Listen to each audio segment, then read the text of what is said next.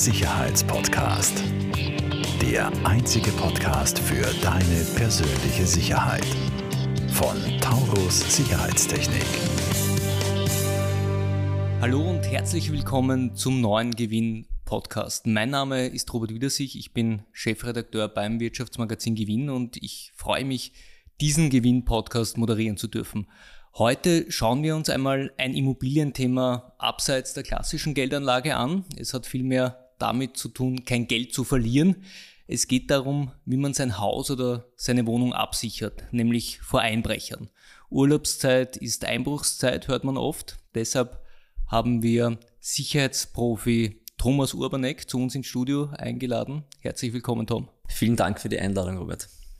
Tom, du bist der Gründer und Geschäftsführer von Taurus Sicherheitstechnik aus Wien, mittlerweile aber österreichweit tätig im mhm. Geschäft mit Alarmanlagen und Einbruchschutz. Genau, ja. Erzähl uns ein bisschen was über Taurus. Wie viele Mitarbeiter seid ihr? Also wir haben mit der Taurus Sicherheitstechnik 2015 äh, begonnen, ich und mein Geschäftspartner der Markus. Und es hat sich seitdem äh, rasant entwickelt. Wir haben jetzt äh, mehrere Standorte in Österreich und Deutschland, also wir sind in Deutschland auch in Berlin und in der Nähe von Dortmund vertreten, ähm, haben jetzt äh, knappe 30 Mitarbeiter. Ähm, ja, und sind damit auch in, in Österreich natürlich mit Videoüberwachung, Einbruchschutz, Alarmanlagen, elektronischen Schließanlagen und dergleichen äh, unterwegs, genau. Mhm. Für Firmen und für Private? Sowohl für Gewerbekunden als auch für Private, genau. Wir haben auch äh, mittlerweile äh, durchaus viele, traue ich mich sagen, Botschaften äh, als Kunden ähm, und ja, durchaus äh, prominente Referenzen auch wie das Parlament, Casinos Austria und dergleichen. Ist das nur ein Gerücht, das in den Sommerferien besonders häufig eingebrochen wird, wenn die Leute auf Urlaub sind oder ist das tatsächlich so? Das ist tatsächlich so, also die Sommerzeit und die äh, Winterzeit, äh, die klassischen Dämmerungseinbrüche auch im Winter, das sind so die zwei, äh, ich sage jetzt einmal High Seasons für Einbrüche, ähm, ja, wo sich die, die Einbrecher wohlfühlen. Nicht zuletzt des, deswegen, weil man es natürlich im Sommer auch äh, gut ausloten kann äh, für findige Einbrecher, wie, glaube ich, eh auch im, im, im neuen Magazin dann erwähnt ist unter dem Titel Einbrecher kennen keinen Urlaub. Ähm, äh, da sollte man durchaus darauf acht geben, was man wie, mit wem auf Social Media teilt. Aber die Zahl der Einbrüche in Österreich geht ja insgesamt zurück. Ja. Jetzt wirst du sagen, das liegt an den Alarmanlagen. Das ist, das ist eine, eine sehr erfreuliche Zahl oder Statistik zumindest ähm, wobei manchmal nicht ganz klar ist oder nicht ganz lückenlos klar ist, wie diese Statistik äh, ermittelt wird. Ja. Ähm, da gab es äh, vor einigen Jahren einmal eine Debatte, dass äh, äh, angeblich der zu übergegangen wurde, äh, Einbrüche von der gleichen Bande quasi zu subsumieren und zusammenzufassen und das ein bisschen schöner darzustellen. Ähm, ich glaube, man sollte sich da auch als äh, jetzt Immobilieneigentümer, Hausbewohner nicht von einer Statistik leiten lassen, ob ich mir eine Alarmanlage anschaffe oder nicht. Ich glaube, das ist der, der, der falsche Weg. Äh, ich glaube, der richtige Weg ist auf das eigene Sicherheitsbedürfnis, Empfinden zu hören und, äh, und zu sagen, bringt mir selbst individuell, bringt mir das einen Mehrwert äh, oder nicht. Ja. Wenn man sich jetzt kurz mit Alarmanlagen beschäftigt, wenn man da zu recherchieren beginnt, dann kommt man immer zu der Grundsatzfrage Funkalarmanlage oder verkabelte Alarmanlage. Mhm. Funk ist natürlich einfacher zu installieren, da muss ich nicht aufstemmen. Mhm. Manche Experten meinen aber wieder, Funk ist weniger äh, sicher. Wie ist da deine Meinung mhm. dazu? Ähm, also man muss da zum einen ganz klar unterscheiden von äh, gewissen Standards und ich spreche für diesen Zweck jetzt mal nur für den Privatbereich. Ähm, und äh, da sind wir der Meinung, dass für den Privatkunden die Funkalarmanlage vom Sicherheitsaspekt keinen Nachteil hat. Ähm, natürlich ist ein Kabel ein Kabel. Mit der kabelgebundenen Alarmanlage bin ich sicher ähm, äh, immer wartungsfreier, weil ich keine Batterien tauschen muss etc. Und es ist sicher auch ein wenig ästhetischer, vor allem an den Fenstern und Türen, weil ich dann keine Magnetkontakte am Fenster auf der Türe drauf habe zur Absicherung auf die Öffnung, sondern es ist eben äh, bei der kabelgebundenen in der Regel dann schon beim Fenster integriert. Wann macht das Sinn, wenn ich neu baue oder umbaue, so dass ich eben auch die, die, die Fenstertüren und Elektroinstallationen neu mache? Am Ende des Tages ist es natürlich ein Kostenfaktor und insgesamt kommt mir die Funkalarmanlage definitiv äh, auch billiger. Ja. Das heißt, es macht vom Preis einen Unterschied, wenn wir schon beim Preis sind. Wo geht es denn preismäßig los? Was muss ich so für eine durchschnittliche gute Anlage rechnen? Mhm. Muss man wahrscheinlich wieder unterscheiden, Einfamilienhaus, Wohnung. Mhm. Weil du jetzt gesagt hast, gute Anlage. Ähm, also da würde ich äh, immer darauf achten, dass die Systeme, die verwendet werden, wirklich zertifizierte äh, Alarmsysteme sind und dass es auch von einem zertifizierten Fachbetrieb errichtet wird. Ich glaube, das sind zwei Dinge, die wirklich wichtig sind, ähm, weil da können dann wirklich Fehler passieren, wenn man das unter Anführungszeichen ein bisschen zusammenpfuscht. Ähm, äh, das ist, davon ist definitiv abzuraten. Wo geht's los preislich? Ähm, ich würde das in ein paar Kategorien teilen. Vielleicht einmal das klassische Einfamilienhaus. Ähm, wenn ich eine ganz Basic-Absicherung möchte, geht's da bei circa 2500 Euro los. Ähm, wie so oft nach oben keine, keine Grenzen gesetzt. Ja. Ähm, und äh, bei einer Wohnung, also wenn ich jetzt wirklich von einer kleinen Wohnung äh, ausgehe, 30, 40 Quadratmeter, ähm, dann geht's hier mitunter schon bei, bei 1000, 1500 Euro los. Und was ist da jetzt alles enthalten? Hängt das von der Zahl der Fenster ab? Wie viel Bewegungsmelder ich auch im Inneren mache? Vollkommen richtig. Ähm, also natürlich geht es einmal äh, darum, äh, bei der Wohnung ist definitiv immer die Eingangstür das Wichtige, das Wichtigste, außer ich bin im Erdgeschoss, ja, dann natürlich die, die Fenster auch sehr, sehr wichtig.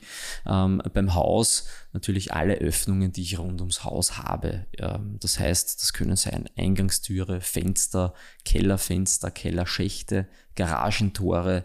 Äh, wir empfehlen immer zwingend auch wirklich alle Fenster abzusichern, äh, auch in den, in den Stockwerken beim, beim Haus, weil äh, es ist nicht nur einmal vorgekommen, dass im eigenen Garten oder im Garten vom Nachbarn vielleicht gerade die Leiter liegt, dann bin ich da auch super schnell im ersten, zweiten Stock drin, ähm, bis hin zum Dachflächenfenster, ja, gerade bei Reihenhaussiedlungen etc. Und am Ende des Tages ist man natürlich immer der, der, der beste Fang, wenn alle um mich herum eine Alarmanlage haben und ich selbst keine. Ähm, ja, und bei der Absicherung kommt es eben dann zum einen darauf an, beim Preis, wie viele Fenster habe ich, das ist sicher sehr ausschlaggebend. Ähm, wie gestalte ich die Raumüberwachung, sprich Bewegungsmelder und dergleichen. Das ist sicher ganz wichtig, einmal die zentralen Durchgangsbereiche in jedem Stock zu sichern. Das heißt, dort, wo der vermeintliche Einbrecher auf jeden Fall durchgehen muss, wenn er von A nach B geht, zum Beispiel ein, ein, ein Gang, ein Stiegenhaus und dergleichen. Ähm, und dann habe ich natürlich noch vielschichtige Möglichkeiten, was ich in die Alarmanlage noch aufnehmen kann und was ich damit abbilden kann. Zum Beispiel äh, in die Alarmanlage integrierte Rauch- und Brandmelder, die mich eben nicht nur vor Ort alarmieren, so wie die herkömmlichen Rauchmelder, die an der Decke, äh, Decke piepsen, die man dann abnimmt und ins, in die Lade legt, ähm, sondern die mich eben auch alarmieren, wenn ich nicht zu Hause bin, dass ich über einen Brand informiert wäre, wenn ich nicht zu Hause bin, eben dann per SMS, Anruf, App-Notification heutzutage und dergleichen. Und da gibt's natürlich auch noch CO2-Melder. Ich kann eine gewisse unter Anführungszeichen Smart Home Funktionen äh, vielleicht auch in, mit der Alarmanlage abbilden, dass ich mein Garagentor steuern kann. Das ist gern gesehen im Einfamilienhausbereich, dass ich vielleicht zentral auch mein Licht ein- ausschalten kann, meine Jalousien steuern kann und dergleichen. Das kann man heutzutage auch mit ähm, Alarmsystemen abbilden. Apropos Smart Home, es gibt ja da auch viele Lösungen günstig im Internet zu erstehen, dass man zum Beispiel eine Videokamera oder eine Überwachungskamera ins WLAN hängt und dann äh, bekomme ich auch die Bilder auf mein Handy, kann dort äh, jederzeit schauen, was bei mir zu Hause los ist. Ist das gefährlich, dass solche Anlagen zum Beispiel gehackt werden oder dass die äh, auch von Einbrechern missbraucht werden? Mhm. Ähm, also am Ende des Tages ist es so, gehackt werden oder ja, gehackt werden kann alles, beziehungsweise der, der ein dementsprechendes Interesse hat, wird überall reinkommen. Ja, auch durch eine zwei Meter dicke Stahlbetonwand komme ich irgendwann einmal durch. Die Frage ist nur, ähm, was ist der Aufwand für mich wert? Ja, respektive für den Einbrecher. Ähm, worauf man achten sollte, ist, glaube ich, dass man das Alarmsystem immer von, also beim, selbst bei einer Funkalarmanlage reden wir eben von speziellen proprietären Funkprotokollen, die speziell verschlüsselt sind. Da hat jeder Hersteller äh, sein eigenes Protokoll in der Regel. Ähm, und äh, da ist zu unterscheiden von, von, von WLAN zum Beispiel. Ja. Also die Alarmanlage ähm, gibt es auch, äh, auch schon gesehen, aber sollte nie etwas mit, mit, mit Wi-Fi und WLAN zu tun haben. Ähm, das sind tendenziell Dinge, wo man leichter reinkommt. Ja. Das heißt auch von WLAN-Kameras und so weiter und so fort raten wir grundsätzlich ab. Es ist natürlich gerade im Privatbereich eine sehr gern gesehene Variante, weil es halt sehr einfach ist, unter Anführungszeichen, ähm, vor allem in der Nachrüstung. Ich brauche keine Kabel ziehen etc. Ähm, äh, in WLAN-Systeme kann man sich tendenziell sehr, sehr leicht äh, einhacken. Ja. Ähm, also da empfehlen wir zum Beispiel immer, selbst wenn ich eine WLAN-betriebene Videoüberwachung habe, das definitiv vom Alarmsystem zu trennen. Ja. Im Idealfall vertreibt jetzt allein der Anblick der Alarmanlage schon den Einbrecher mhm. oder er zieht zum nächsten Haus ohne Alarmanlage weiter. Aber was, wenn jetzt der Einbrecher trotzdem äh, probiert, äh, löst den Alarm aus, steht dann sofort die Polizei wenige Minuten später vor der Tür oder ein Wachdienst oder muss ich dann das Haus her erst aus dem Urlaub aus Italien heimfahren und schauen, was los ist. Mhm. sehr, sehr guter, guter Einwand, ja. Also ich muss natürlich äh, nicht zwingend selbst reagieren, ja. Ich kann, da scheiden sich auch die Geister und am Ende des Tages liegt das immer im, äh, ja, im Ermessen des Betreibers oder des, des, des Hausbesitzers, des Alarmanlagenbesitzers. Ähm, was gibt's für Varianten? Also die, die erste Variante, die man im Privatbereich eigentlich immer hat, ist, dass ich selbst alarmiert werde, dass äh, meine Familie alarmiert wird, dass meine vielleicht auch mitunter Nachbarn alarmiert werden. Wie funktioniert das? Ähm, in der Regel ähm, werden die jeweiligen eingespeicherten Telefonnummern, die in der Alarmanlage hinterlegt werden, ähm, einmal simultan per SMS äh, alarmiert. Das heißt, da geht eine SMS gleichzeitig an alle Nummern raus und dann wird die ab der ersten Nummer absteigend angerufen. Ja ähm, wirklich per Anruf und da kann ich den Anruf dann annehmen und dann mit meinem Code, äh, den ich auch an der Alarmanlage habe, kann ich zum Beispiel den Alarm dann auch quittieren. Ähm, heutzutage, wie ich vorher schon erwähnt habe, gibt es natürlich auch die Variante der Push-Notification via App aufs Handy. Ähm, dort könnte ich dann auch äh, den Alarm quittieren, sehe sowohl auf der Push-Notification als auch in der SMS bzw. am Telefonanruf wird mir das auch angesagt, in welchem Bereich der Alarm ist, was das für eine Art von Alarm ist, ist das ein Einbruchalarm, ist das ein Brandalarm etc. Und schlussendlich gibt es auch die Möglichkeit, die Alarmierung auf einen Wachdienst oder direkt auf die Polizei weiterzuleiten. Ähm, das ist dann eben im Ermessen des Nutzers. Kostet das was, wenn man das zur Polizei weiterschaltet? Bei der Polizei kostet es nur im Alarmfall etwas, ähm, sprich wenn es ein Fehlalarm ist, ja, wenn der Einsatz berechtigt ist, dann fallen da auch keine Kosten an. Und der Wachdienst ähm, kostet monatlich etwas. Äh, das hängt äh, ganz davon ab, wie viel Szenarien ich mir mit dem Wachdienst ausmache und wie, also im Wachdienst kann ich alles vereinbaren im Grunde, was ich möchte. Ähm, und das geht los bei so 18 ähm, Euro im Monat in der Regel äh, bis hin zu, ich würde mal sagen, irgendwo 30, 40 Euro maximal im Privatbereich. Aber man darf sich jetzt nicht erwarten, dass der Wachdienst oder die Polizei so schnell da ist, dass der Einbrecher dann gleich auf frischer Tat ertappt wird? Also ich würde mal sagen, gerade wenn ich direkt auf die Polizei aufschalte, sollte das schon das Ziel sein, den Einbrecher frischer Tat zu ertappen. Ähm, da hat die Aufschaltung auf die Polizei auch äh, richtig einen Sinn, weil die Polizei dann auch tätig werden kann und den, wenn sie ihn erwischt, auch, auch festhalten darf. Ähm, da hängt es äh, natürlich in der Praxis auch davon ab, wie weit ist die nächste Polizeidienststelle von mir entfernt. Ja, bin ich in der Stadt, bin ich unter Anführungszeichen in der Pampa. ähm, und ähm, äh, beim Wachdienst sind die Gründe oft andere, weil mit dem Wachdienst kann ich zum Beispiel vereinbaren, lieber Wachdienst, ähm, ich möchte nicht automatisch selbst alarmiert werden, äh, ich lasse den äh, Wachdienst zuerst alarmieren und der soll dann anhand verschiedener Kriterien entscheiden, ähm, ob er zum Beispiel die Polizei ruft, ähm, ob er eine Streife von sich selbst schickt und so weiter und so fort. Wir schreiben im aktuellen Gewinn auch über Schutznebelanlagen. Mhm. Was ist das und was hilft das mehr als jetzt eine heulende Sirene bei der Alarmanlage? Also ein Schutznebelsystem ist eine sehr schöne, unter Anführungszeichen, und sehr effektive Variante, vor allem für effektiven Diebstahlschutz, wie wir es nennen. Warum? Der Schutznebel ist an die Alarmanlage gekoppelt. Ähm, wenn der Alarm die Alarmanlage losgeht, löst auch äh, simultan der Schutznebel aus, das Schutznebelsystem. Und äh, was macht das? Jeder kennt das von, von Veranstaltungen, von Events, äh, so einen Nebel, der dann von der Bühne aufsteigt. Und in dem Fall sind es halt spezielle Nebelmaschinen, die extra schnell funktionieren. Das heißt, ich äh, blase in circa 6, 7 Sekunden 100 Kubikmeter mit blickdichtem Nebel voll.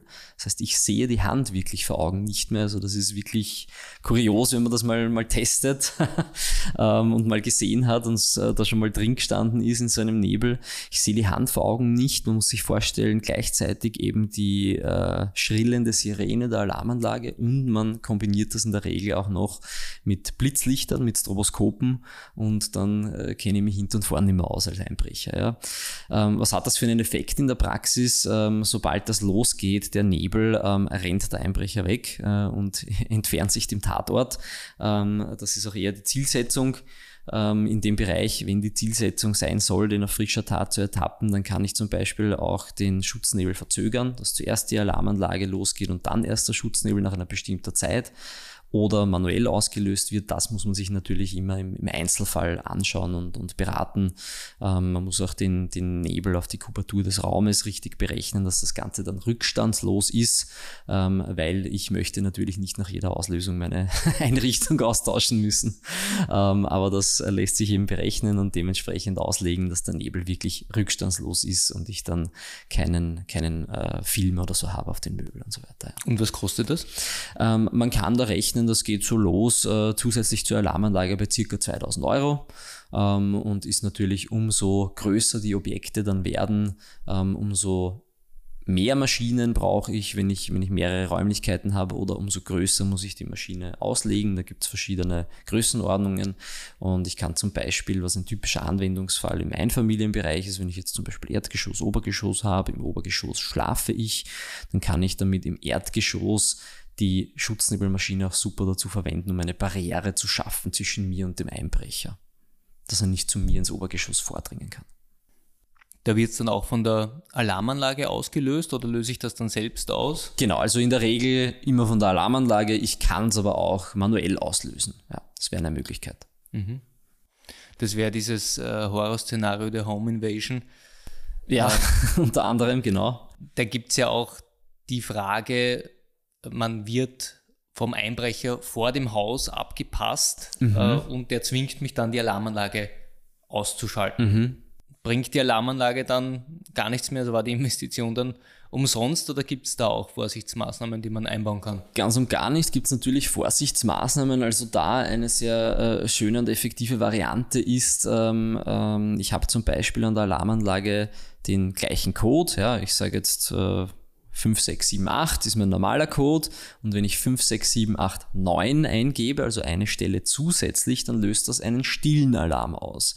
Ähm, das ist genau für solche Szenarien, wo ich quasi bedroht werde, die Alarmanlage unscharf zu schalten, eine super Variante. Warum? Die Alarmanlage schaltet sich ganz normal unscharf und löst eben zusätzlich im Hintergrund den stillen Alarm an die Polizei aus. Also da in dem Fall sage ich, sollte es definitiv an die Polizei gehen, ja, äh, wenn das, das der, der, Gedanke dahinter ist, Home Invasion etc., weil da geht es natürlich darum, dann rasch zu handeln. Ähm, und das gleiche gibt es zum Beispiel auch, diese äh, Variante des stillen Alarms, ähm, nicht nur an der Alarmanlage oder am Bedienteil der Alarmanlage, sondern auch beim Tresor.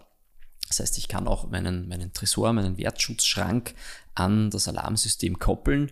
Ähm, wenn da zum Beispiel im Normalfall bei einem typischen ähm, Einbruch ähm, gebohrt wird oder gerüttelt wird, ähm, dann äh, kann das auch einen Alarm auslösen oder eben im Fall einer Gott behüte Home Invasion ähm, kann ich auch hier diese Variante anwenden, dass ich meinen Code eingebe plus einer zusätzlichen Zahl und dann öffnet sich der Tresor auch, aber löst im Hintergrund über das Alarmsystem wieder einen stillen Alarm aus.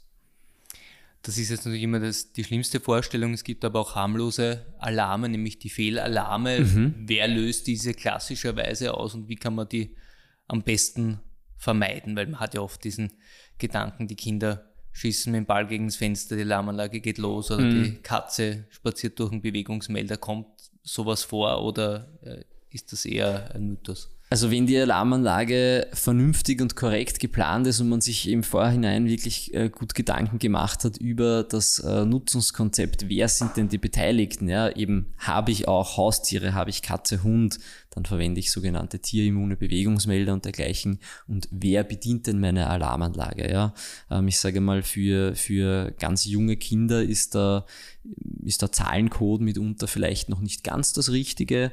Ähm, da benutze ich vielleicht eher einen Chip fürs Scharf-Unscharf-Schalten. Ähm, und äh, in der Regel hat aber dann jeder Benutzer seinen eigenen Code. Wo kommt es darauf an? Natürlich auf eine vernünftige äh, Einschulung, wo man sich wirklich Zeit nimmt für den Kunden, ähm, äh, dass das nicht nur husch husch gemacht wird, äh, sondern dass ich wirklich äh, alle Fragen, die ich dann am Ende noch habe, im Kunden durchgehen kann, dass man das auch wirklich testet vor Ort, ja, dass ich einmal ähm, auch eine Alarmauslösung mache, um zu sehen, okay, wie reagiert das dann, äh, wie schalte ich dann unscharf, sollte ein Alarm auslösen, dass ich den Kunden ein bisschen daran gewöhne ähm, äh, an dieses Szenario. Das ist ja nichts äh, Schlimmes.